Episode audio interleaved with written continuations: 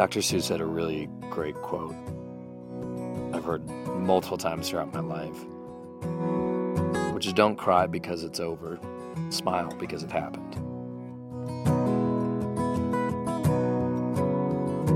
Any minute now. A couple days ago, I was hanging out with a friend of mine, and we were talking about what's been going on in our lives. And my friend recently had to make the bold and empowering choice to end a friendship.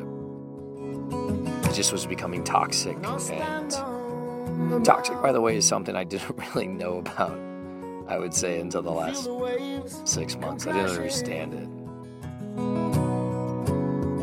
Come crashing down. See, relationships should open you up. They should energize you. They should excite you. They shouldn't suppress you or drag you down. You say, That doesn't mean they aren't hard. That doesn't mean they require vulnerability and humility. In fact, some of the greatest things about a relationship, whether it be romantic or friends, is that make you be honest with yourself. That your care for somebody else makes you acknowledge what you wouldn't acknowledge if you were alone. waiting for my real life to begin?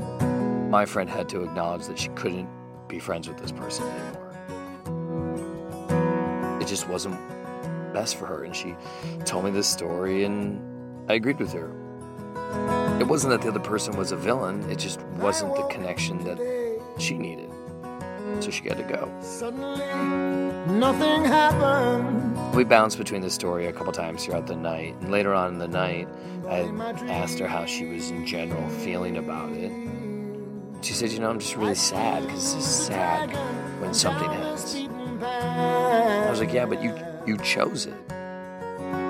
She was like, I know, but still. And it's right to mourn and grieve the loss of good things. Because whether it be a person, a job, a hobby, if it came into your life, there was some spark of joy it gave you.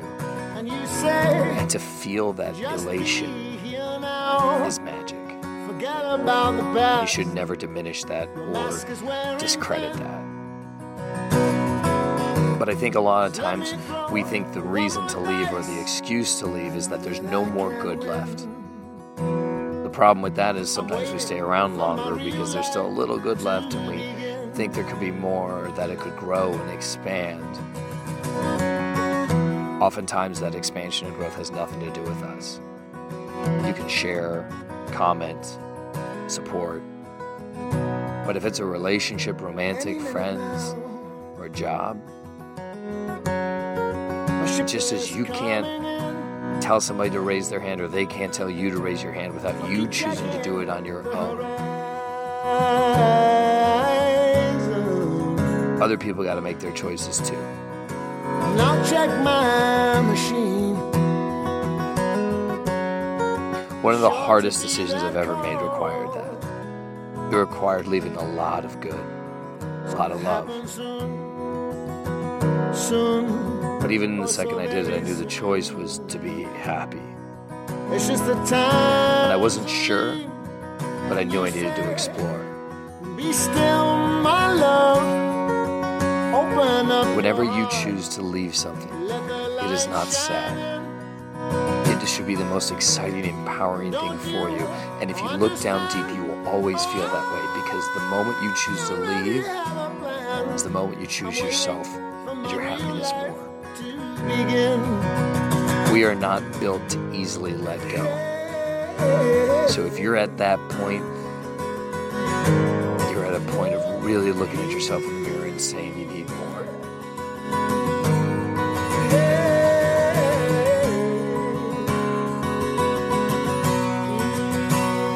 please, you've got a week in front of you.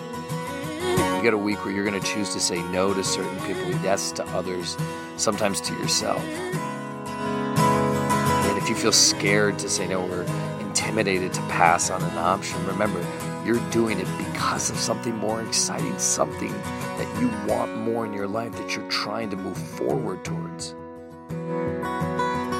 You cannot look back and in front of you at the same time.